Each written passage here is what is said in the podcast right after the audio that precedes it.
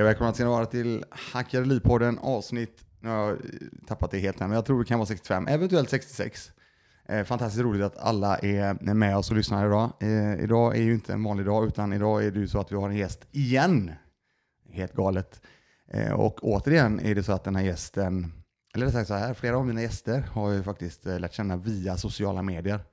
Och eh, då är det så jäkla coolt att vi kan ha en gäst idag som är Ja, jag brukar ju snacka om vitbältare, blåbältare och svartbältare och så vidare. Och han kanske inte är svartbältare ännu, men han, han har kunskapen eh, för att bli svartbältare, säkerligen inom en snar framtid. Det är ett eh, sant nöje att få presentera Marcus Lindblad, eh, a.k.a. Spara Cash. Välkomna. tack så mycket, tack så mycket. Ja, sjukt kul att vara här. Roligt att eh, få ta podcast-oskulden eh, idag med en underbar människa som dig. Fantastiskt roligt faktiskt. Ja, vad nice. Du, vad fan, ehm, du kom in precis eh, via bil Ja. ifrån, är, är det Norrköping? Från Norrköping, stämmer? Ja, okej. Och, eh, Är det born and raised eller är det? Nej, det är min flamma som har dragit upp mig dit. Jag är smålänning i grunden. Det är det alltså? Jajamän, så det är väl därifrån eh, plånbokskunskaperna ligger i ryggraden eller vad man säger. Du, jag tänker på det med eh, Småland. Var någonstans då? I Hultsfred skulle man kunna säga, eller Målilla, är jag uppvuxen och eh, ja, Där vet jag att det fanns eh, jäkligt eh, schyssta fastigheter när det väl begav sig och jävligt billiga. i Målilla. Nej, eh, i Hultsfred. I Hultsfred ja. För det, jag kommer ihåg det, för jag kollade i Hultsfred ehm, när det begav sig på Mm. objektvision där. Hittade en del mm. uppe och tänkte, fan det, de kör ju sin eh, sån här Hultsfredsfestival och Ja. allting. Och, ja, Och sen när allt la ner så bara priserna bara föll. Ja, förmodligen. förmodligen är det så. Jo, men alltså kommunen där och, och eh, orterna, jag är ju från Rosenfors från grunden där jag har vuxit upp och det ligger utanför Målilla som ligger utanför Hultsfred. Och Rosenfors vet jag när eh, vi sålde våran gamla villa där så sålde vi den för 160 000. Och det var 2012 eller 13 tror jag. Och det var ju renoveringsobjekt då, men det var ändå tvåvåningsvilla med källare, så många rum. Jag tror det var sex rum, stora rum eller något sånt där som vi, ja, i det huset. Shit. alltså. Så det var ju, det är väldigt lågt och det är ju, jag tror ju att det är ju glesbygden om du vill hitta hus och renoveringsobjekt som du ska satsa på. Ja. Eh, Det här är, låter grymt, för i det här fallet så, eh, Marcus han, är- han har ju ingenting med fastigheter idag, vad jag vet i alla Nej. fall. Sen hade han mycket tankar, det hör ni direkt här. Eh, Det gillar jag. Det stämmer. 160 000 hade ju varit rätt trevligt ja, såklart. Eh, precis. Det är Det är ju, ju eh, väldigt lite eh, pengar om man ser till eh, var vi befinner oss idag då, i Absolut. Göteborg. Och ehm, vi talade ju även lite grann om, precis innan här om Stockholm och det är Mm. hur, ehm, ja, det är lite skillnad. det är lite skillnad. Jag kommer ihåg när jag flyttade upp till Stockholm, det var 2000, vad var det, 2017 så bodde jag en kortis i Stockholm ungefär ett år. Och då fick jag ett jobb eh, och jag tror vi kommer komma in lite mer på det sen, men jag jobbade på ett pensionsbolag som heter Pensionera. Eh, och eh, då fick jag det på två veckor. Ja, två veckor hade jag på mig att fixa en bostad då, eller boende. Och då hittade jag ett på Blocket, eh, 4 500 tror jag. Och ett rum var det då alltså. Så det är ett rum på kanske 14 kvadrat ute i Hagsätra längst ut i, i förorten. Vad sa du, 4 000? 4 och 5 4 och 5? ja, i månaden. Ja, ni hör ju. Så, Det finns potential eh, om du eventuellt äger någon fastighet i Stockholm. ja, ja, ja, absolut. Hela landet. Men du, pensionera förresten, när, ändå, när du nämnde det. Var det eh, Alexander Pärleros eh, Jajamän. bolag? Mm. eh, Som han hade ihop med några andra där, för mig. Ja, men det stämmer. Mm. Det stämmer. Jag, jag vet inte vart jag ska komma in på det, men jag har en, en, liksom en röd tråd med hur jag har kommit dit jag är idag. Ja, nice. Det, men vi plockar upp den. Jag tänkte bara göra så att en parallell till Stockholm, att du Ja. faktiskt flyttade till Stockholm. Eh, 17 sa du? Mm. Ja, jag bodde, även jag, i Stockholm. Asså. Ja, när det begav sig. Men det var 96. Ja. Eh, då eh, var jag ett år i Stockholm. Eh, Mm. gjorde min militärtjänst. Så Mhm. att, eh, eh, och, och, och när vi pratar om år då, hur gammal är du nu då? ja, vad är jag nu? 27 va? Född Okej. 93 är jag. Ja, Så okej. jag ska bli 28 tror jag. Ja, det var jävligt viktigt för att eh, jag och Malin har varit tillsammans i 27 år. Ja, då var du ett det. år då. Just det, det har jag för mig att jag tänkte på när jag såg er lägga ut det. Att vi är lika gamla så sett. Ja, det är nice, nice. Men du, tillbaka till det här då. Menar, nu är det så här. Vi lärde känna varandra via Insta. Ja. Eh, lite hör, kul att höra hur du hittade mig. Det hade varit kul. Eh, jag vet att du började... Jag tror det var så att du började följa mig eller någonting, vi började snacka och sen plötsligt började vi IG-chatta och Ja. ja. hela den där biten, så det är ju ascoolt. Men jag tänker att ehm, vad, för, för ditt, du har ju ett konto som heter Sparcash. Mm. Jag gillar namnet, klockrent. Tack. Eh, sen, och, och det jag såg ganska snabbt där, det var att du faktiskt körde eh, YouTube. Ja. Vilket, eh, ja, eftersom jag själv var lite in, in, inne på att ja, men fan, det är klart jag ska ha en YouTube-kanal och hela den här biten. Mm. Och det är ju bara att råda ihop. Ja, men fan, frågan är om det är det liksom. Alltså, Ja. Visst, jag började med studion där vi sitter idag, som inte är färdig. Nej. Eh, sen, eh, allting har sin tid såklart. Mm.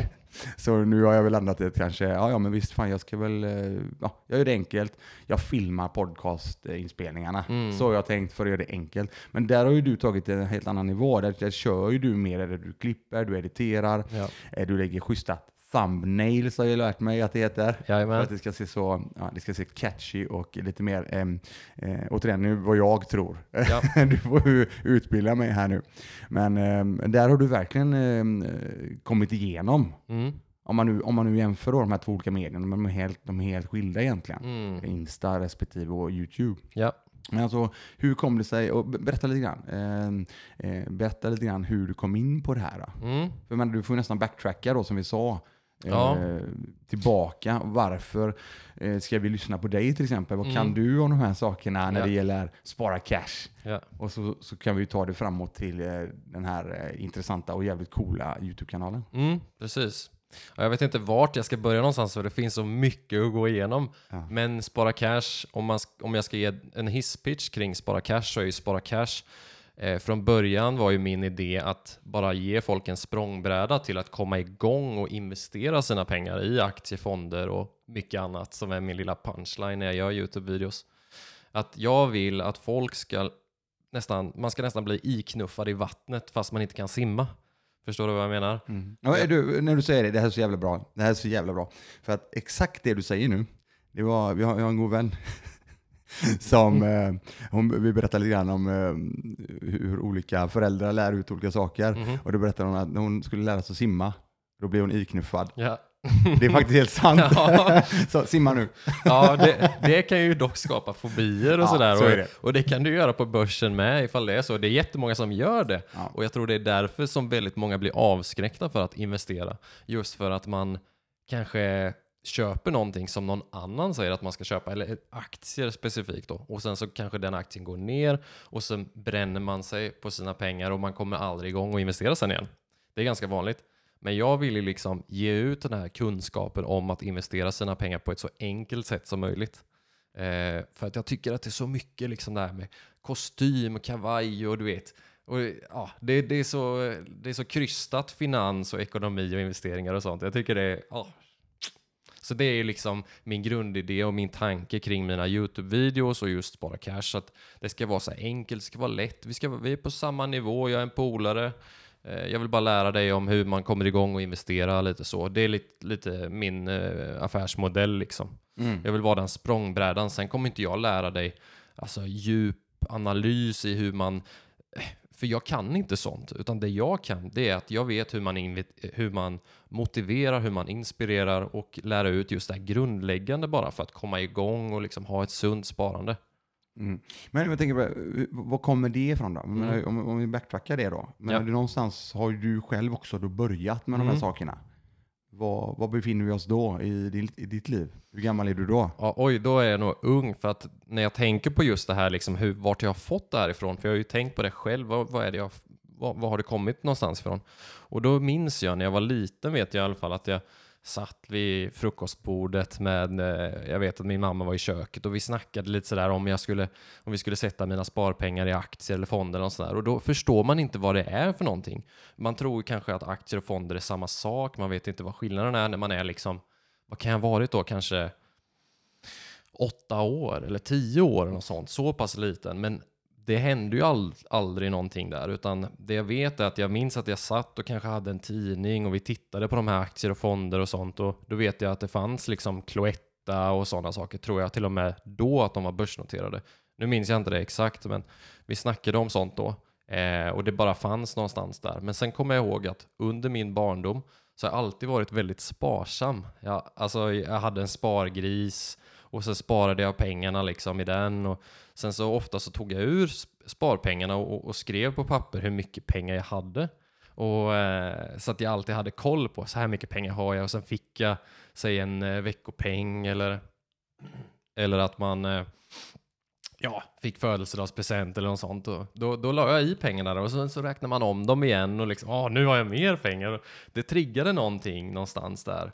Att liksom, ja, men spara, sätt, stapla pengarna på hög och det, det, jag vet inte. Det, det ger någon slags trygghet men också ett, en vision om att jag har råd med någonting. Jag, jag får mer pengar och jag kommer ha råd med mer eller någonting.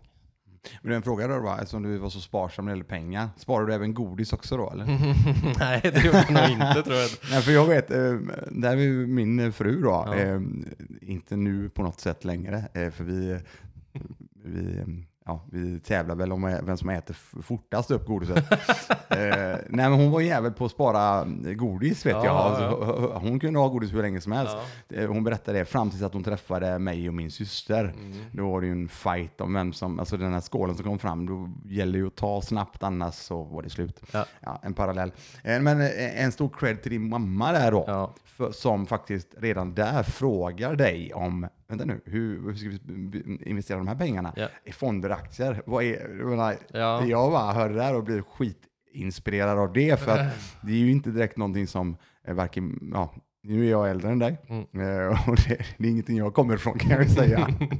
Nej, och nu, nu är det ju så att min mamma ha, hade ju inte då den kunskapen, men hon kanske visste att ja, men man bör göra någonting med sina pengar. Eh, för jag vet ju det att vi gick till banken, jag ska inte säga vilken bank, men en väldigt stor bank i Sverige som ganska många har. Och, ja, det, vi gick dit och skulle sätta in mina pengar i ett sparande. Och då vet jag att vi fick som olika broschyrer med olika fonder och då tipsade de om den här och så blev det en Rysslandsfond, vet jag. Bankens egna då såklart. Bank, ja, ja, Ja, givetvis ja, ja. bankens egna. Och den här Rysslandsfonden, det var ju en hög risk. Och det var ju, det är ju, när jag tänker efter hur jag tänker kring investeringar så ska man ta hög risk. Problemet var att de inte var informativa tillräckligt. Så min mamma fick panik när det väl föll lite. Och sålde då. Mm. Så då, då förlorade vi pengar där. Och då kan jag tänka mig att en person som inte har den kunskapen om att när det går ner på börserna så kanske man ska spara lite mer, vara ännu mer långsiktig och sådär. Mm. Alltså det, var, det är ju ett problem och det har jag ett, ett starkt minne av också. Mm. Men och när vi ändå är inne på det just då, när vi snackar fonder och, och, och att det specifikt var eh, banken som pitchade sina egna fonder såklart Mm. eftersom de är säljare. Alla banker, det- bara så att vi är med på det, alla där ute som lyssnar här idag. Eh, det är ju så att eh, det är ju säljare, eh, våra goda bankmän och kvinnor.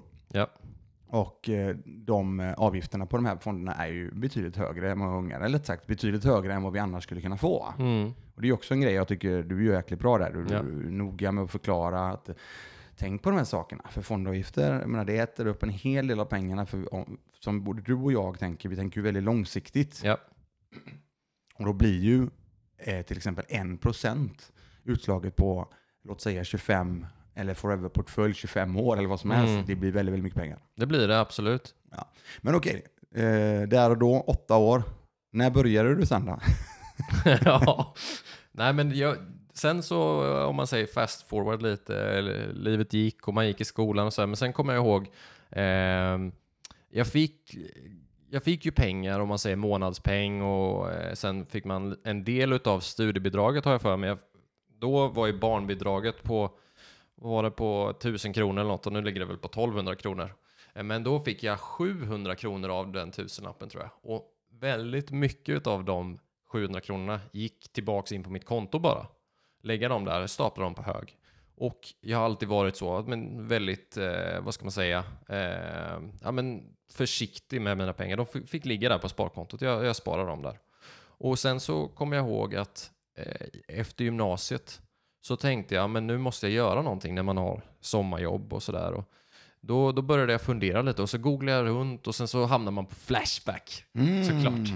Flashback, the good site. Ja, ja, ja. Och då, men då fick jag i alla fall efter att jag rannsakat lite information där att spara i Avanza Zero typ.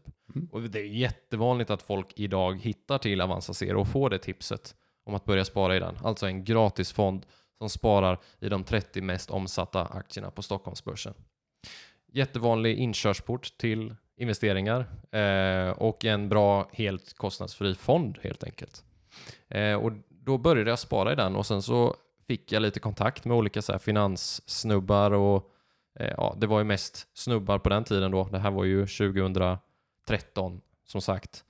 Och började investera allt mer och mer. Sen så gick jag med i Unga Aktiesparare.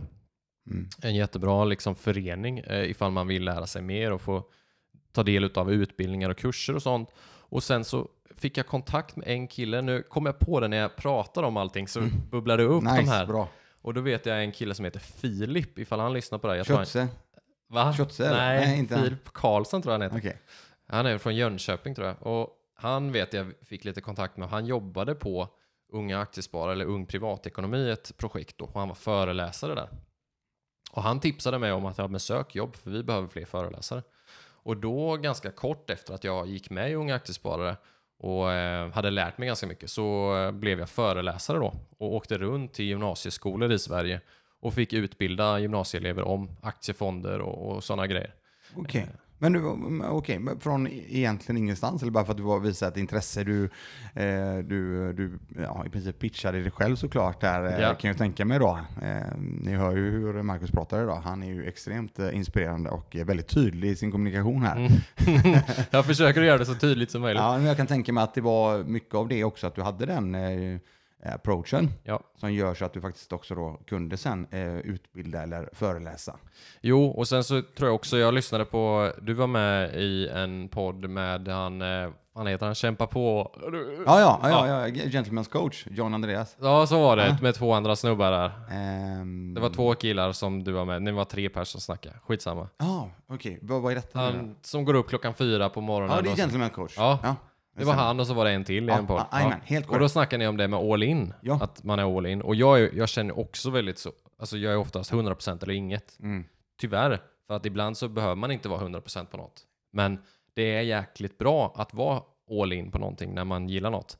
Och det var jag med investeringarna. När jag kom igång där 2013, 2014 så fick jag ju då det var i, i samband med det så sökte jag ju det här jobbet som föreläsare och jag läste på så mycket och sen gick jag en utbildning, UA-akademin hos Unga Aktiesparare. Och där lärde jag mig otroligt mycket.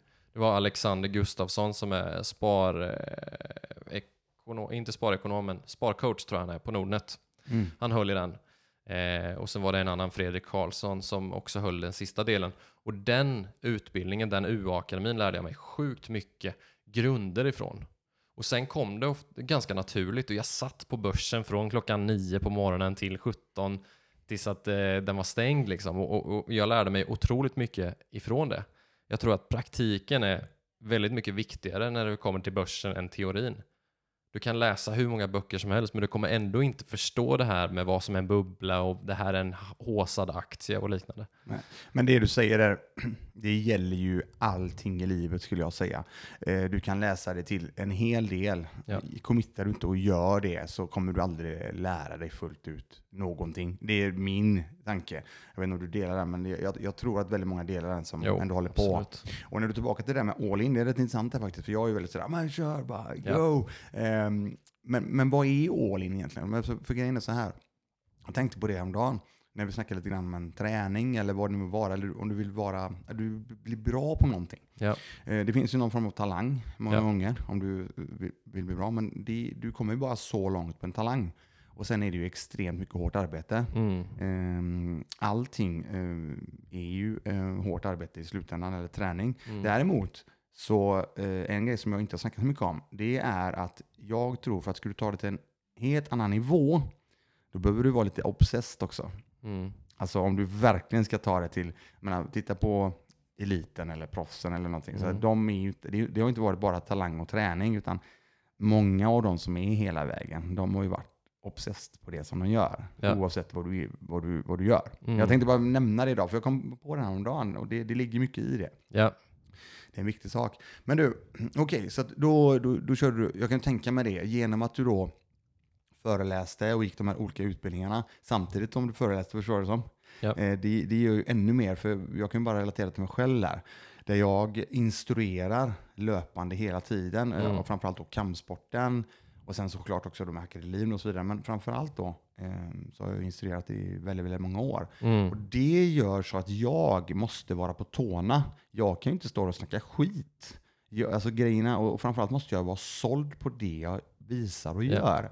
Och jag har ju nämnt det tidigare i något inlägg och så vidare, och jag har även nämnt det någon gång på podden, men entusiasm är eh, jäkligt bra ord. Då har Mm. du IASM som är slutet på entusiasm. Mm. I'm sold myself. Jag tycker den är jäkligt klockren. Ja. För att jag menar, när du sitter, eller sagt om du sitter och gör in en, en YouTube, YouTube ett klipp och så sitter du och ska prata om eh, någonting som eh, Eh, låt säga att du tycker om det, men du sitter och, eh, med su- sur min och lite halvtrött när du berättar det. Jag menar, hur jävla kul är det att kolla på då? Vad, vad, vad gör det?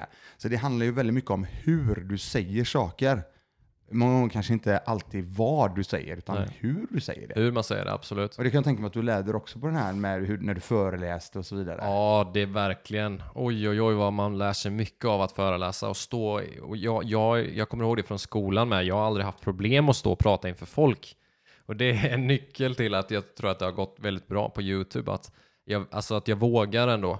Men det är alla som ställer sig framför en kamera första gången, de kommer känna så här, vad i helvete håller jag på med? För det är så jobbigt att ha, att det går inte att se en kameralins som dina två ögon som jag ser nu när vi sitter och pratar.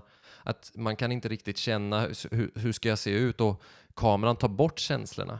Alltså du kan se mig som glad nu, men när en kamera ser mig som glad och man ser det i efterhand, då ser man ganska sur ut. Så man måste nästan ta i så extremt mycket för att det ska liksom kännas och man ska se det som tittare på en YouTube-kanal. Okej, okay. det, det var faktiskt ett jäkligt bra tips då till er ute som ska eh, dra YouTube eller gör det idag för att ta det till nästa nivå. Ja. Det var faktiskt en jäkligt bra grej. Absolut. Jag får ta till mig det. Jag Man ska, verkligen, ja, men man ska verkligen trycka på men för att visa sina känslor. Att jag är jätteglad nu eller jag är jättearg eller förvirrad och så. Och det är ju det som man också visar upp i sina thumbnails som är sjukt viktigt. Ja, Eh, thumbnails är otroligt viktigt. Har du en bra thumbnail så kommer du få klick och då kommer folk titta på videon.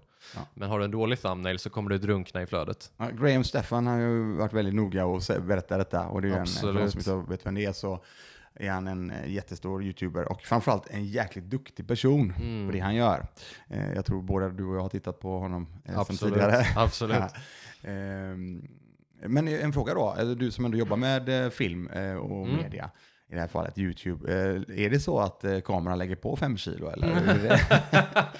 Ja, det, det måste jag ju hålla med om eftersom jag själv kanske känner att jag ser lite mullig ut. Men sen kanske jag inser också att det är nog jag som har gainat lite det senaste året. Ja, jag tänkte mer på att det är alltid när, det är, när, när folk snackar om det här, att ah, men tänk på att kameran lägger på fem kilo, bla bla bla. bla, Vilken bla. bullshit. Ja. Nej, men... Eh, ja.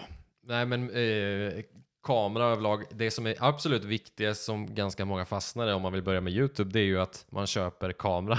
ja, det har jag gjort. man lägger pengar på kamera, men egentligen det jag hade lagt pengar på, det är ljud och ljus. Ja, Egentligen. jag är med dig. För har du de två, då kan du skapa riktigt bra content med bara din mobil typ. Ja. Ja. Men vi Min- kanske inte ska fastna i det. Mina grejer ligger här i, i studion. Vi får se. Eh, Ge det ett år till så kanske de... En liten eh, pik här nu till ja. att han nyss har visat upp sin nya kamera. Men, Ja, precis. Nej, och sen, eh, sen eh, snett ner vänster här om dig så har ju du även massa ljud, eller ljusgrejer. Oh ja, Och ljudet sitter vi med. Så det finns. det Vi får finns. se när det blir. Du, men tillbaka till det då. För menar, när, när du sen var klar med dina, ja, eller rätt sagt när du har gjort, utbildat och föreläst och så vidare. Mm. Hur länge höll du på med det? Ja, vad var det jag var? Jag tror att jag föreläste i drygt ett år, har jag för mig. Ja, men en eh, skoltermin eller vad det blir. Och sen så hade jag sparat ihop så mycket pengar ehm, så att jag, eh, och, och sen hände det lite saker. Jag förlorade en stor summa pengar på börsen faktiskt. Jaha, Jag tror jag förlorade 20 000 på två dagar. på vad? På, då höll jag på att gå in i turbovaranter. Ja, fy fan. Ja, eh, men vi kan väl, när du ändå nämner det, Ja. för det här är ju, det är ju klockrent att vi sitter här idag, för att både du och jag har gjort eh, massa misstag. Eh, Så vi kan väl eh, ändå, när du nämnde det, så tar Mm. vi några misstag. Eh, och vi börjar med dina turbovaranter. Vi Ja. kan ju först och främst förklara, vad är en turbovarant? Ja, jag vet knappt själv vad, Nej. hur, hur jag ska förklara det, men, men vad det är egentligen är att du spekulerar i om hela börsen eller, eller en aktie eller någonting annat. I mitt fall så var det att jag trodde att svenska börsen då skulle gå upp eller gå ner. Jag kommer inte ihåg vilket håll, men sen så är det också väldigt mycket belåning på det här. Så, Eh, eh, Bull och Bear-certifikat. Bull och. Bear-certifikat. Eh, ja, och eh, det, ja, det gick åt helvete. Ja. Och, det gick, och, och då ska vi säga så här, Marcus, att eh, det går ju väldigt fort ja, i det här fallet. Extremt Du säger två dagar. det är därför den heter turbovarant. Precis. Och det är ju alltså en hävstång på eh, den, den lägsta turbovarianten jag har då. Jag har ju såklart också gjort Mm. den här resan som eh, inte är något att rekommendera alls. Eh, där var det ju en hävstång på över 70, procent, eller 70, 70 gånger. Ja, Eh, minst har det varit det. På de som jag har suttit med. precis. Sen har du såklart vanliga certifikaten där det är lite Bull Bear gånger två gånger Bull- och så vidare. men Bull Bear gånger ett, och- eller gånger två och de här, de har väl, jag tror att det är upp till 30 nu i häv. Men turbovananten har ju ännu mer i häv. ja. Och eh, de så har du ju en knockout-nivå, och vilket betyder att om den här underliggande tillgången, alltså börsen i mitt fall, eh, går under en viss nivå, så blir du knockad. Exakt. Alltså det blir knockout och då tar de hela insatsen. Så för mig så, för mig så var det första dagen 8000 kronor som gick på en timme. Mm. Jag blev utknockad. Och sen dagen efter så var det, då, då eh, försökte jag ju tjäna tillbaka de pengarna. Och då gick 12 000 åt på en timme. Så hade jag bränt 20 000 på egentligen effektiv tid två timmar. Mm. Men det var från ena dagen till den andra. Mm. Och eh, det är så otroligt vanligt att folk gör det.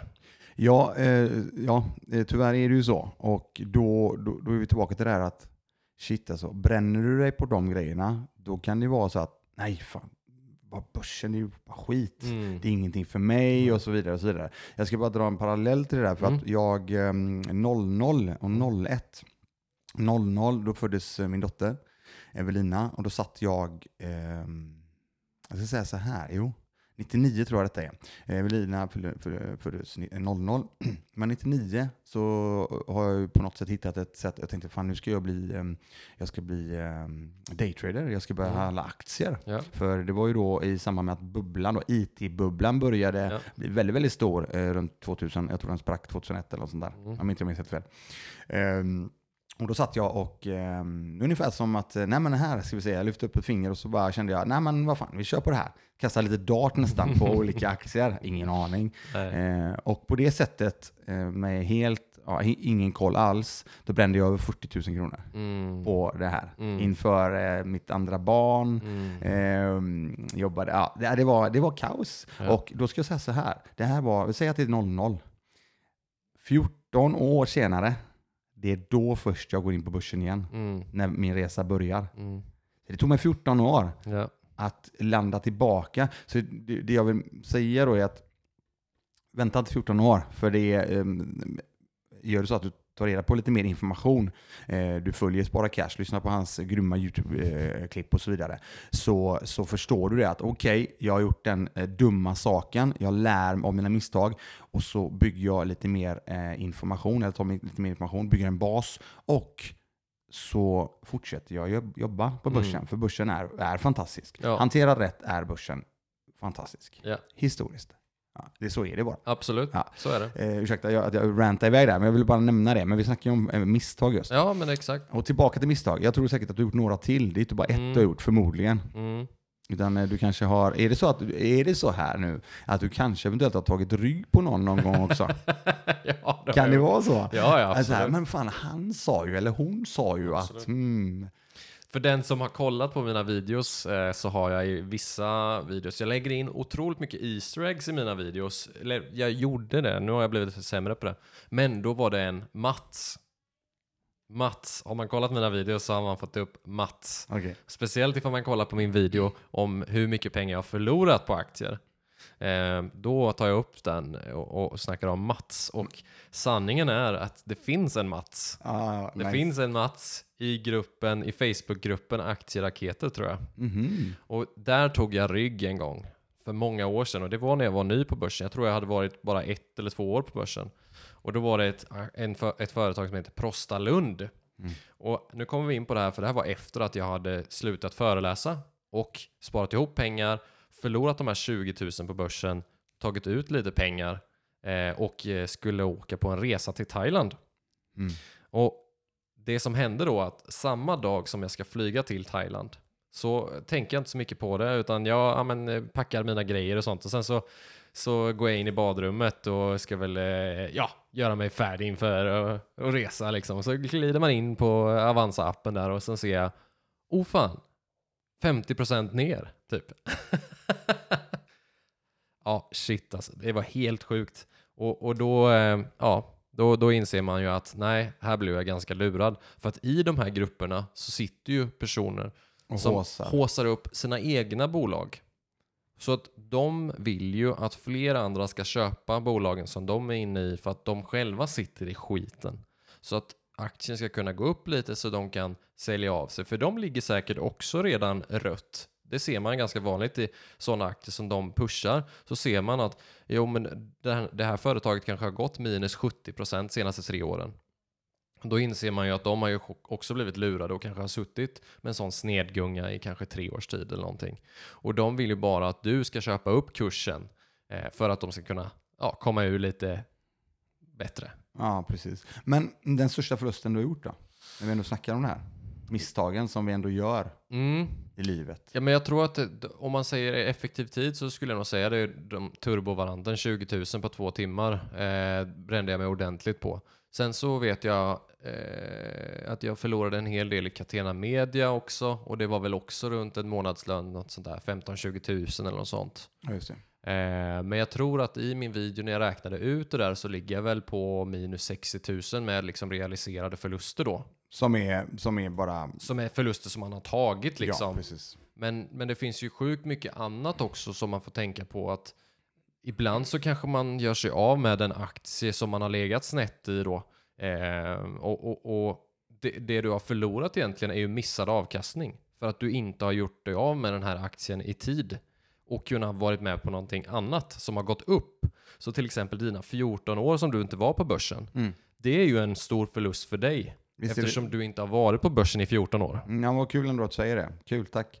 Nej, men, förlåt Nej. för att ge dig som, men Ja. det, det är så jag menar. Att jag har nog inte förlorat så mycket pengar egentligen. Men som till exempel när coronakraschen kom, jag tror det var 10 eller 12 mars eller sånt där. Och börsen gick ner 10-11% på en dag. Då var man ju ner sjukt mycket. Men det är ju inte en förlust för du har ju inte sålt. Nej, precis. Och det, det är viktigt att du säger det. Och sen, eh, sen att jag skojar till det där med de 14 åren. Eh, Men det, det ligger ju mycket i det faktiskt. Ja. För jag menar, det handlar ju om time in the market. Precis. Som det sägs. Inte, ja precis. Nej, det är ju det enda. Utan det handlar ju om att verkligen hänga med. Hänga och, med. och vara långsiktig. Men det är ju lite som, och du håller ju på mycket på träning och sånt där. Och att det, du får ju inte sexpack på en vecka.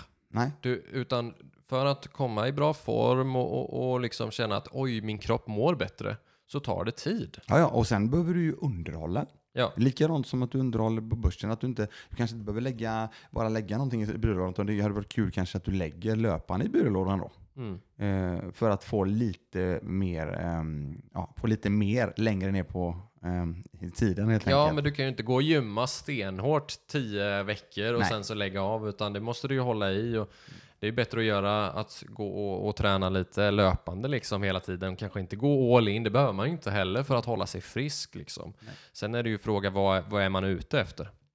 Och eh, tänker man så, så ja, börsen och, och sparande och sånt, det är ju det, är det som är det, det, det goa för att om du är långsiktig och använder tiden rätt så kommer du förmodligen eh, att tjäna pengar. Det är ju nästan självklart om du drar ut tidshorisonten på sig 10 plus års sikt så är det väldigt, väldigt få människor som faktiskt går back. Mm, mm.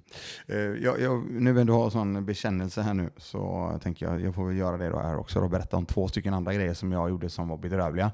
eh, då ska vi säga så här först och främst. Eh, vi har varit inne på det. Under de här, eh, sen 2014 då, så första september som jag då eh, ja, startade, så är det så här att eh, jag byggde ju en bas. Mm. Jag gjorde verkligen det. Jag, gjorde, jag var dedikerad och vi snackar om all in och obsessed faktiskt i den här mär- bemärkelsen. Så, så byggde jag en bas i eh, initialt fonder men sen blev det utdelningsaktier. Mm. Sen när jag väl har gjort det och löpande gjorde det sådär, så började jag titta lite grann på swing trading, hålla lite grann och sen sälja och så vidare. Och Mm. sen var jag ändå började jag eh, avvika och försökte då kanske trada lite grann på dagarna och så. Alltså, och det är inte någonting för mig på något sätt. Jag är alldeles för emotionellt eh, investerad. Eh, jag tror, det kan vara så att du kanske känner igen detta. Mm. Eh, när någonting bara, nej, nej, nej, ner och Ja. upp och så, så ska du tajma. Eh, och det funkar inte för mig att tajma någon marknad på något sätt. Med det sagt så byggde jag min bas och allting och då kände jag, du var inne på det förut, men jag kände någon form av trygghet. Att fan, Mm. jag har ändå byggt upp någonting här. Jag rör inte det, jag fortsätter mina löpande investeringar. Eh, och då började jag leka mer. Mm. Mm. Eh, Så att det var ju tur att jag byggde den basen. Mm. För sen när jag då gick in på, eh, ja, inte varianter, men likvärdiga saker Mm. och bränner en hundring på, då snackar jag inte 100 kronor, utan då snackar jag 100 000 kronor Oj. på mindre än två veckor. Ja, fy fan. På att spela, alltså nästan, alltså det är ju ren, eh, Det är gambling det är liksom. ren gambling. Spela på att börsen går upp eller ner, Ja. så som du nämnde förut. Eh, och, eh, så det är ju så jävla illa. Ja. Eh, om du nu, låt säga nu att jag inte hade haft den här basen som jag hade ändå byggt upp under Mm. säkert över två år, som eh, blev väldigt bra bas, Mm. Eh, så hade jag ju förmodligen eh, inte kommit tillbaka till börsen sen. Nej. Eh, om man nu tittar på de 14 åren innan så hade jag ju, ja. Och sen om man nu ser till en enskild aktie och eventuellt då tar rygg på någon. Mm.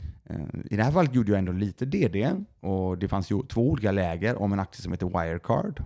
Just det. Precis. Och där tog jag ju att, nej men fan, jag, jag tror ändå att den här potentiellt skulle kunna. Jag vet att det är en risk. Jag, ja, jag visste att det var en risk. Jag visste verkligen det. Sen att den, att den var så tokig risk, det visste jag inte. Men där tappade jag 109 000 tror jag. Fy fan. Ja, Ja. realisera. Eh, de förlusterna då. Mm. Så att jag har gjort mina grejer med. Mm. Eh, och jag sitter ändå här idag ihop med dig. Ja. Och vi, vi har ändå byggt rätt schyssta baser. Mm. Där vi känner att, eh, och, och, och vad jag menar med bas, jag, jag nämner det ju så jäkla ofta i podden, men vad fan. Livet går upp och ner. Mm. Och jag vägrar, eller att jag vill inte gå för djupt ner i dalen. Nej. För du får, det är dalar. Och de, för mig har de, de, de tenderar att bli jävligt djupa Mm. om jag inte bygger en bas. Ja. Därför vill jag förmedla, likadant som du vill förmedla, Mm. inspirera till att bygga någon form av bas där du faktiskt finner någon form av trygghet. Mm. Ehm, ja. Men jag kan flika in där då, och det, det som vi pratar om är ju nybörjarmisstag eller misstag. Det, det, man behöver inte vara nybörjare för att göra sådana här misstag. Folk kan gö- göra sådana misstag tio år in på sin börsresa eller vad som. Att man alltid ifrågasätter sig själv. Vad är det jag gör och vad, vad har jag gjort för misstag? Eh, och, och hur kan jag lära mig av dem? För att man lär sig hela tiden och det är det som är så fint med börsen, träning, med allt möjligt. Att du blir aldrig fullärd. Nej. Utan du måste alltid ifrågasätta dig själv och tänka vad har jag gjort nu och gjorde jag någonting bra eller gjorde jag någonting dåligt? Gjorde jag någonting dåligt? Vad, vad var det och hur kan jag lära mig av det så att jag tar med mig det in i framtiden? Och det jag gjorde i början, det var ju till exempel, jag sysslar med trading. Mm. Och det har jag lärt mig att det är ingenting för mig. Och det kanske du också känner. Jag började med utdelningsaktier och sånt och då insåg jag att fan vad tråkigt det här är. Jag, och det är ingenting dåligt med sådana saker för att vissa livnär sig på daytrading. Vissa har en fantastisk portfölj som är byggd på utdelningsaktier. Man måste bara hitta det som man är bra på och det som man tycker är kul också. För mig så är det, jag tycker det är roligt när eh, företagen är stabila men att det kanske finns ganska mycket tillväxt och sånt. De aktierna som jag väljer då. Eh, och att man hittar det här som är kul, liksom, det är sjukt viktigt också. Och sen så måste man också inse att ibland allt tar sin tid. Som för dig, du kanske har då ja, tränat MMA en tid och sen så har du gått över till BJJ eller jiu-jitsu eller vad man säger. Och, och samma med mig, ja, från början så då sparade jag bara i fonder och sen så börjar man med trading och sen så utdelningsaktier och nu är det tillväxtaktier. Att, att man lär sig att anpassa sig utifrån de här olika tidsperioderna. Och det är ju olika saker som påverkar det. Till exempel hur det ser ut i världen just nu. Vi har låga räntor och då är det ju så att tillväxtbolag går bättre och det kanske är därför som jag har ett intresse för dem. Men vem vet, om fem år så kanske jag älskar Volvo istället. Mm, mm.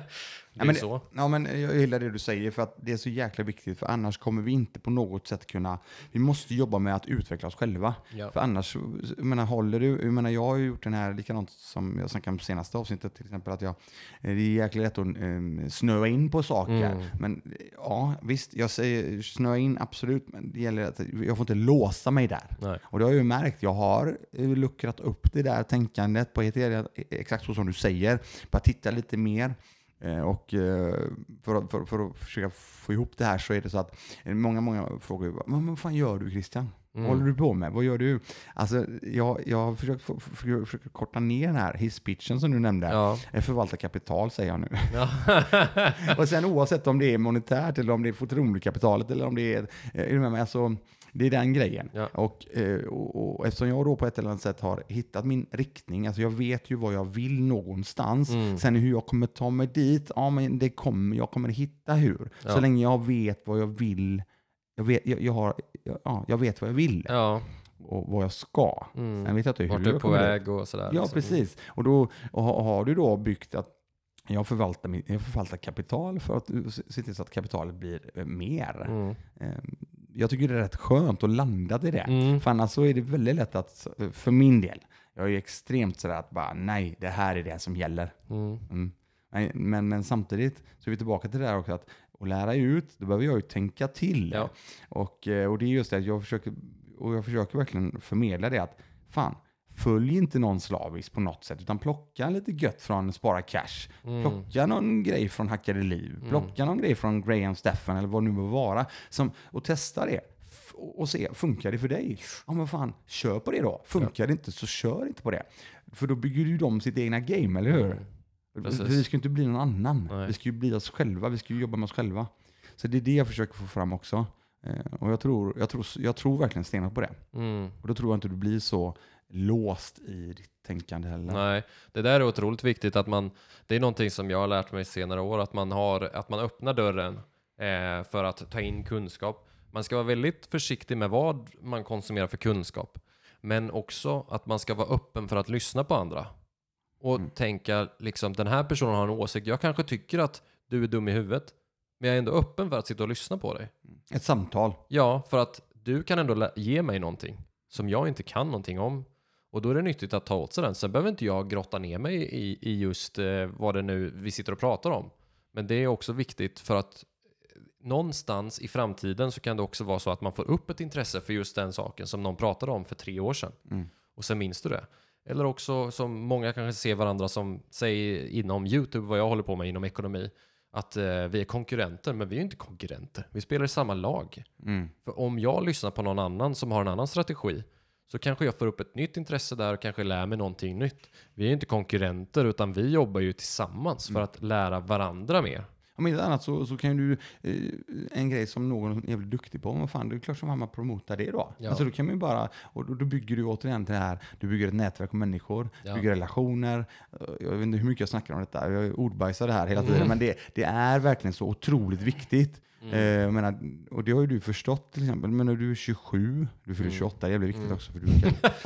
Nej, men i alla fall, eh, och det är ju jäkligt bra att veta, redan i, i, i unga år förstå den styrkan. Ja, Den styrkan är, eh, det, det är för mig det A och O. ja det är det är verkligen. verkligen det. Det är värt, värt så mycket, mycket mer än alla pengar. Ja, det är det. Och, och eh, det, det, det är nyttigt att, att prata med människor och lära känna människor. Och eh, jag, tror att jag, jag saknade nog lite det, att ha någon, eh, ja, någon äldre som lärde mig saker. Och då satt jag mycket och jag satt mycket vid datorn och googlade och sådär. Du lär dig sjukt mycket ifrån det, men också våga lära känna nya människor som kan lära dig saker som du kan lära. Du kan lära dem någonting och de kan lära dig någonting i utbyte där. Det är otroligt viktigt. Och speciellt när man är ung, det är då kanske man hittar sin talang till exempel. Ifall man lär sig någonting i ung ålder, då, kan du bli, då har du potential att bli riktigt grym på någonting. Mm. Ifall man börjar tidigt. Ja, Jag med. Men du, en, en fråga där då. Jag vet ju, i alla fall senast vi pratades vid, så är det så att du sitter i en hyreslägenhet. Mm. Det tycker jag är rätt intressant. Mm. Jag tycker verkligen det är skitintressant. För väldigt, väldigt många är väldigt sådär fokuserade på att ah, men det är klart som fan man ska köpa en lägenhet eller köpa ett hus eller någonting. Eh, och jag är inte alls eh, med på den banan eh, faktiskt. För att har du, eh, nu, nu det här är min, eh, sen får du säga exakt, eftersom Ja. du ändå sitter i hyreslägenheten. Det gör inte jag. Däremot så hade jag haft koll på min ekonomi så som jag har idag så har jag inga problem alls att hyra mitt boende. Nej. Eh, det hade jag verkligen inte, för då hade jag ändå committat x antal pengar in i andra investeringar och så vidare. Så, precis så som jag gör idag. Ehm, och jag hade skaffat mig tillgångar som Mm. betalade min hyra oavsett. Mm. Så hade jag gjort. Eh, så att jag tycker inte att det är eh, sån, sån fet no-brainer att du ska köpa ditt egna boende hela tiden. För jag menar, med ett eget boende så tillkommer det, och eh, det får ni räkna med ute, en hel del utgifter också. Mm. Eh, Så att eh, det är mina tankar om just det att hyra någonting. Ja. Eh, jag vet inte riktigt, vad, nu får jag höra Min take på hyreslägenhet Ja, och sånt. precis. Det hade varit intressant att veta. Ja, nej men jag har alltid, eller senare år i alla fall, när man byggt upp ett litet kap- kapital och så, då har jag ju tänkt på det, liksom, att man kanske skulle äga sitt boende och så. Men för mig så, just nu i livet så handlar det om risk. Och jag är ju sen 2000, nu ska vi se, 2017 så har jag ju drivit en firma då, där jag har frilansat eh, och haft bara cash. Men sen nu i julas 2020, december 2020, så satsade jag heltid på Spara Cash. Och då valde jag att ja, men nu ska jag ge Spara Cash en chans och då eh, tar jag en stor risk. Och jag tror att jag och många andra väljer att bo i en hyreslägenhet just för risken. För att det blir ju väldigt förutsägbart att jag, okej, jag vet min hyra ligger på, säg då 5000 i månaden, säger vi. Och, och då vet man det. Men om du köper en, en lägenhet eller något sånt så är det ju en, en risk du tar eftersom du måste också veta att jag har råd att betala av det här bolånet. Men jag exempelvis, säg att min hemsida börjar gå jättedåligt eller jag blir sjuk eller någonting och orkar inte jobba med min hemsida eller med, YouTube. Då kommer inte jag få någon inkomst. Så där är ju min risk, där jag lägger all min tid och min energi. Och då vill jag kunna släppa den huvudvärken med att ha eh, hus och så, eller eh, bostadsrätt då. Det, det, det är så jag tänker och jag tror att många andra kanske tänker så här då. Ja, men jag har en fast tjänst. Jag tjänar 30 000 i månaden brutto och då har jag den här förutsägbara inkomsten. För mig så har jag en oförutsägbar inkomst. Så där ligger min risk. Mm. Att jag vet inte hur mycket jag kommer tjäna och, och då lägger jag min huvudvärk på det. Och vissa andra lägger sin huvudvärk på att eh, nu ska jag köpa en lägenhet eller så. Ja. Ja, men jag, jag, jag, tycker, jag tycker du säger det bra där. Eh, och tillbaka till det då att personen i fråga, som du tog ett exempel på, att en person vet att ja, fast lön och så vidare. Och vidare. Mm. Men hur jävla fast är den egentligen då? Ja, Hur då kan vi titta på corona förra året till exempel. Jag vet, där, där var det ju väldigt, väldigt många människor som faktiskt kanske då blev varslade. Ja. Eh, potentiellt också då helt upp, hållit uppsagda och så blir av med sina Mm. jobb. Eh, och är du med mig? Så att, Ja. frågan är, vad är det som är precis. slaget i sten? Det är ju inget som är slaget i sten. Eh, och därför sitter du och jag här idag och pratar mycket om tillgångar. Ja, För det är ju det det handlar om. Vi måste ju på ett eller annat sätt bygga upp tillgångar som faktiskt täcker vårt leverne mm, och det som vi faktiskt vill skapa mm, eh, den dagen vi eventuellt kanske inte kan jobba någonting mer. nej. För det är det som jag ser som en tillgång och vad, vad du faktiskt är värd monetärt då. Mm, Den dagen, ja, jag, jag kommer inte, jag har inget jobb, jag kan inte jobba mer. Vad har du då? precis. Vad har du? Exakt, Tänk på den. Vad har du byggt upp då?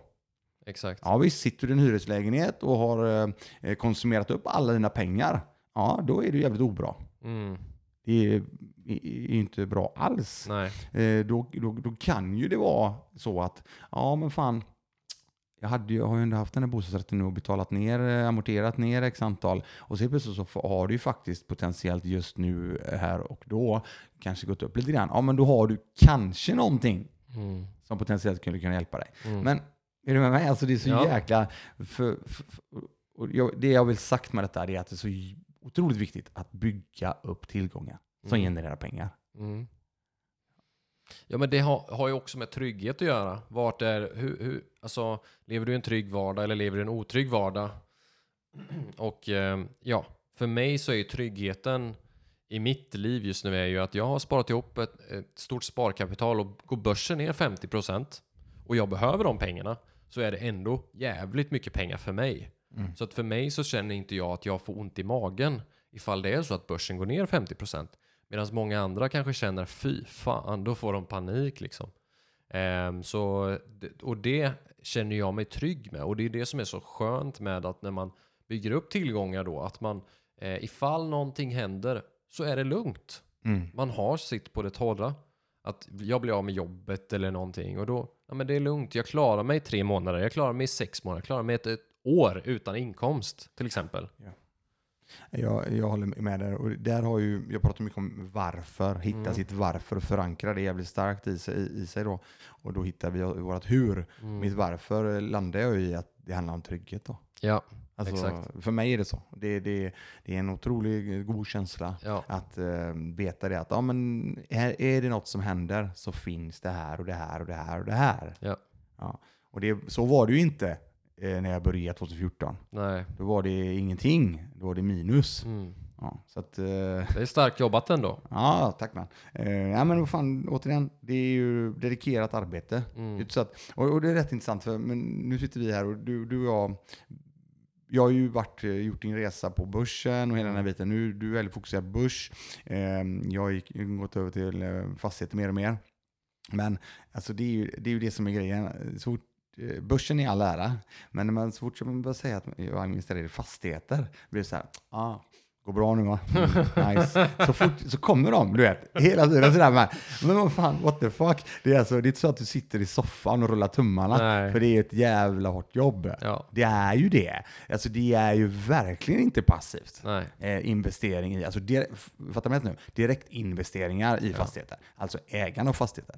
Eh, investerar du i eh, börsen och fastighetsbolag och så vidare, eller investmentbolag som investerar i fastighetsbolag, fastighets, Ja. fastighetsbolag, så, så är det ju fine liksom. Då är det ju passivt. Då är det passivt som bara Men om den. du köper ett hus som du ska Exakt. hyra ut till någon, Ja. det är ju långt ifrån passivt. Ja.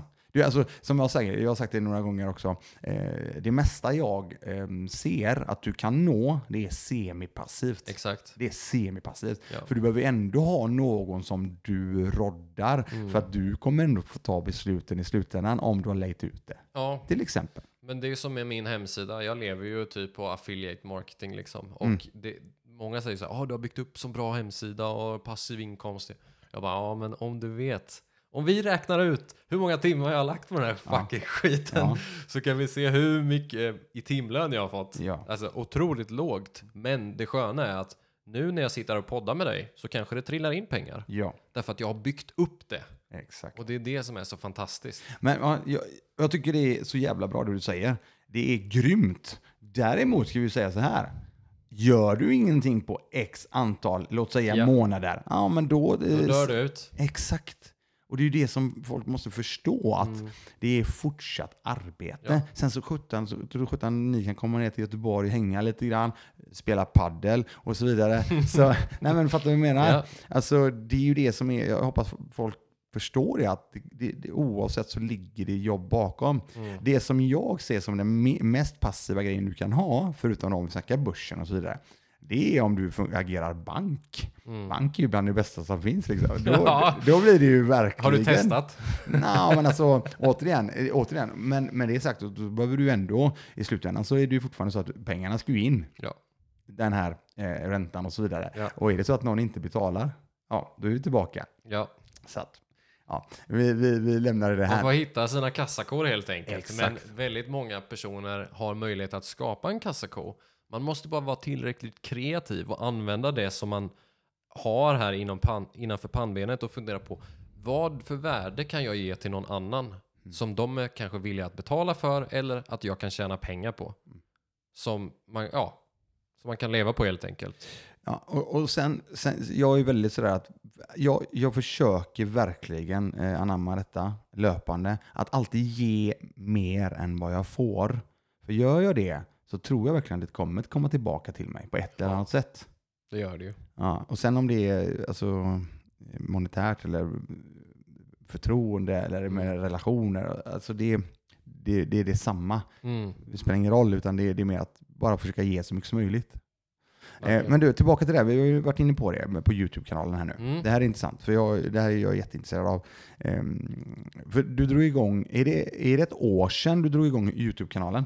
Jag tror att det var i juni 2020 som jag la upp min första video på YouTube och det var just den här nybörjarmisstag på börsen. Ehm, som, eller nybörjarmisstag som folk gör när de köper aktier. Jag tror det är min första video på YouTube. Ja. Mm. Och det var drygt ett år sedan och någon månad nu. Men säg, vi säger ett år sedan för enkelhetens skull. Mm, just det. Eh, och, och jag vet ju det att jag, och jag kommer inte ihåg när jag väl, det var just det som var grejen. När började du följa mig förresten? Alltså jag, Kommer du ihåg det eller? ja, jag kommer ihåg att jag började, jag lyssnade väldigt mycket på poddar för drygt eh, två år sedan tror jag att det var. Mm. Eh, och, eh, och då så dök det in, jag, jag vet inte hur jag ramlade in på den, men jag, jag ramlade in på eran podd och började lyssna lite i alla fall. Mm. Och sen så tror jag att eh, om det var den vevan när ni höll på att göra de här uh, vinjetterna va? Ja, just det. Det måste ju varit något sånt. Det kan det mycket väl ha varit. Eh, Vi... Och då hade ni omröstningar Just det, just det. Ja. Så tror jag att jag skickade någon feedback till dig med thumbnailsen tror jag. Att eh, ni borde skriva, jag vet inte om det var ansikte i thumbnailen eller att det, eh, skriva vad det är. Jag kommer inte ihåg. Nej, just det. Jag tror, ja men någonting där så skrev jag bara. Mm. Jag hörde av mig helt enkelt. Så. Men då var jag ju, alltså då fanns ju knappt jag, för jag hade ju inte börjat med videos eller någonting. Nej. Så det var väl en, en, en utav alla dina följare liksom. Ja, ja, ja. ja du ser. Nej, men sen så började jag ju kolla på dina grejer och så vidare när du Mm. började lä- lägga ut uh, YouTube-kanal, YouTube och så vidare. Men sen, sen så, ja men fan, ja, men han, fan, det börjar ju komma lite prenumeranter. Men helt plötsligt nu då, idag kollar jag och så kollat Mm. eh, för ett tag sedan också. Vad vad- what the hell? Över 21 000 prenumeranter Mm. på väldigt kort tid. På ett år, ja, det är ganska kort tid. Ja, men alltså man ser, jag tycker det är jätteimponerande. Mm. Ehm, så det känns som att du har en bra traction där nu. Mm. Det verkar som att folk gillar det du gör. Jag tycker ju du har ett jävligt enkelt och bra sätt att förklara. Och det är Mm. det det handlar om för mig. Det ska vara enkelt, det ska vara, det ska vara tilltalande. Det ska Mm. vara nej men en, person som bjuder på sig själv. Mm. Alltså man orkar vara någon annan än sig själv. Liksom. Alltså, vad, är det? Menar, det? Det du får, alltså det du ser, det får du. Ja. Så länge jag, så länge, och jag tror mycket på det, för det bygger ett förtroende på ett helt annat sätt. Mm. Eh, så länge du inte är någon annan än vad du utmålar dig själv för att vara. Verkligen. Så är det ju och det är det som jag har känt också att eh, jag kommer inte köra kavaj och skjorta och leka någon sån för jag, jag är ingen sån. Mm. Jag har jobbat så som säljare liksom inom finans och eh, haft kavaj och skjorta på men jag är inte bekväm så. Jag gillar det här, svart t-shirt som jag sitter i nu. Det är så jag vill ha mina YouTube-videos också. Jag är naturlig, jag är normal, jag är mig själv. Men sen kryddar jag dock på när jag sätter på kameran för att det ska synas och för att det ska bli roligare att titta på också. Mm. För att det ska bli enkelt att ta emot den här informationen. För jag vet hur många som vill lära sig, som till exempel jag när jag var en skitunge, hur vad aktier och fonder är för någonting. Men när det kommer någon sån här gammal jävla kostymgubbe och ska berätta om eh, vad eh, spread och stängningskurs eller direktavkastning är, då bara spyr man liksom. Mm. Så att jag vill att det ska vara så här roligt, det ska vara enkelt och det ska inte vara för långt heller. För YouTube har ju ett speciellt format och man måste hitta det och sen inom finansnischen är väldigt svårt liksom. Vad tycker du en, en, en lagom eh, längd på en YouTube-video? Om man nu ser till eh, Mm. den nischen som du har. Jag har ju lagt upp den längsta på kanske 18 minuter tror jag, men jag brukar hålla mig kring 5 till 12 minuter typ. Mm. För jag tror att det är lagom, men sen så gillar jag också att klippa ner otroligt mycket. Eh, för att det inte ska bli så utdraget heller. Jag tror att runt, hittar man en, en, en fine line inom ekonomi då runt 10 minuter tror jag är ganska lagom. Men sen är det också vilket format det handlar om som jag kan tycka att mina egna videos är lite tråkiga nu för att jag står mest och pratar. Jag vill komma ut och kanske träffa företag och liksom visa upp hur funkar deras business och sånt. Då skulle jag kunna göra en video som är typ 20 minuter. Mm. För då kommer det bli mer levande. Men när man bara sitter som typ så här och, och, och pratar och man har en kamera på när man måste titta på det. Då orkar man inte kolla längre än kanske 10 minuter eller så. Nej. Utan man, man vill klippa upp det. Jag har ju en bakgrund i gymnasiet där jag har pluggat lite tv-produktion. Så där Mm. kommer mina film och klippkunskaper ifrån. Men då vet jag också att det är otroligt viktigt att liksom ge tittaren en paus. Precis som när man kollar på ett tv-program på tv och så. Att man har klippbilder, bryter av musik och sen kommer en ny sekvens. Ja, okej. Och, och sånt så att man får liksom, får liksom eh, ta in den här informationen som man har försökt att lära sig. Okej, men nu, om, om man ser ser ett klipp på 10 minuter då. Mm. Eh, Hur mycket tid lägger du på det? Alltså före, efter, under och e- efter och så vidare. Det är rätt intressant så att du får en liten hum om det där. Ja, alltså det, det tar mycket längre tid än vad folk tror. Alltså verkligen mycket längre. Mm. Eh, nu har jag försökt att standardisera en studio på kontoret så att jag eh, inte behöver rodda upp så mycket grejer. Eh, men det, det handlar ju om att effektivisera det så mycket som möjligt. Men säg att man gör i ordning studion, ställer sig framför kameran och sätter ljus och sånt och det tar kanske en halvtimme. Men sen så vill man ju gärna förbereda ett manus så att man vet vad man ska säga. Man har lite bullet points och sådana grejer. Kanske skriver ut det till och med så man har det i handen så man slipper titta på en telefon eller en dator. Och sådana saker. Och det, det kan gå förberedelse för en video en, två timmar minst. Mm. Och, och sen så när man väl filmar, då desto bättre förberedelse eh, innan man börjar filma, desto enklare blir det att spela in. För att annars så får du ett helvete när du ska klippa det. Mm. Eh, ifall man inte vet vad man ska säga då. Och då har man några bullet points, men då kanske man kan spela in en 10 minuters klipp på en halvtimme säger vi, eller 40 minuter eller något sånt kanske. Men sen är det jobbiga och det är ju att klippa det. Och jag klipper ju extremt mycket i mina videos för att det ska bli bra och det ska bli enkelt att titta på. Mm. Om man bara ser ett ansikte så här utan någon grafik eller någonting, då blir det ganska tråkigt. Men jag lägger ju till lite färg, eh, liksom en lila grafik som kommer ut genom halva rutan och sen visar jag bullet points punkt 1, punkt 2, punkt 3 för att man ska ta in de viktiga bitarna från vad är det som jag vill lära ut och vad är det som jag vill att den personen som tittar på det ska lära sig. För om man bara sitter och babblar så här så blir det ganska jobbigt att liksom ta in det, går in i ena örat och ut i det andra. Men är det fortfarande, ursäkta avbryt där, men är det fortfarande så att du eh, berättar vad du ska prata om, du berättar det du, ska, du, det du pratar om och sen så eh, berättar du vad du har pratat om? Är det fortfarande så i den här eh, uppläggen? För så lärde jag mig när jag var yngre. Eh, hur menar du? Kan du förklara? Nej men som du sa, bullet pointsen. Ja. Du visar, idag har vi, det, det här är ämnet eller ämnena. Mm. Sen pratar du om ämnet Mm. och sen avslutar du med att du berättar och eh, pratar om vad du har berättat om. Lite så. Kan För man... att, för att sy ihop det. Ja, det är en röd tråd. Att man, hej, i dagens video så ska vi gå igenom utdelningsaktier. Mm. Och sen visar man, och då, då kommer vi gå igenom vad är utdelningsaktier? Vem vill investera i utdelningsaktier? Eh, vad är dåligt med utdelningsaktier till exempel? Och då ger man en liten kort introduktion till det här är videon, vad kommer den handla om? Så att tittaren vet vad de kan förvänta sig. Eller ifall de är ute efter någonting specifikt. Sen hoppar man in på nästa, vilket är då vad är utdelningsaktier? Så delar man upp det i sektioner, enkelt. Och sen rundar man av med en summering. Ja, nu hör ju det exakt så som jag sa det. Ja, Exakt så. jag försökte bara Jag göra det lite tydligare. Så Ja, nej men och det är ett klassiskt exempel på hur du lyckas med en bra YouTube-video egentligen, som är utbildande då. Mm. Sen så har vi ju entertaining videos, alltså som bara är liksom tjena idag ska vi till Liseberg liksom. Mm. Eh, och och eh, det, där har du ett helt annat stuk, men då kanske det handlar om en storyline eller något sånt, att man vill b- berätta, alltså göra någon eh, story kring det.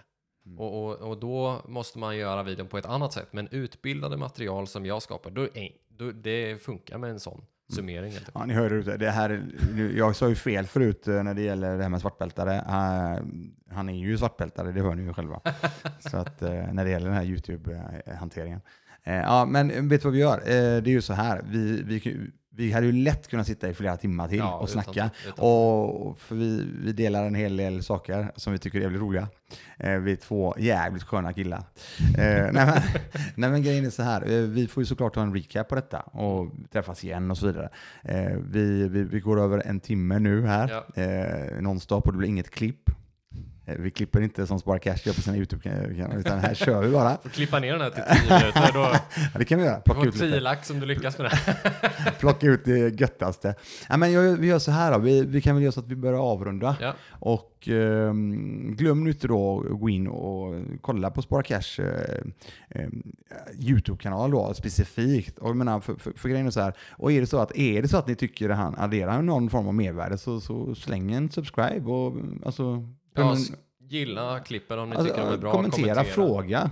För jag menar, det är det det handlar om. För jag menar, du, du, känner vi att vi ändå gör någonting positivt här Mm. för att hjälpa människor. Kommentarerna är någonting som folk är på tok för dåliga på egentligen. Jag har fått upp ett riktigt bra flow på mina kommentarer, men det, det uppskattas när folk kommenterar på YouTube, för att då vet man vad folk tycker. Ja. Man får vara ärlig. Man ska ge konstruktiv kritik om någonting är dåligt.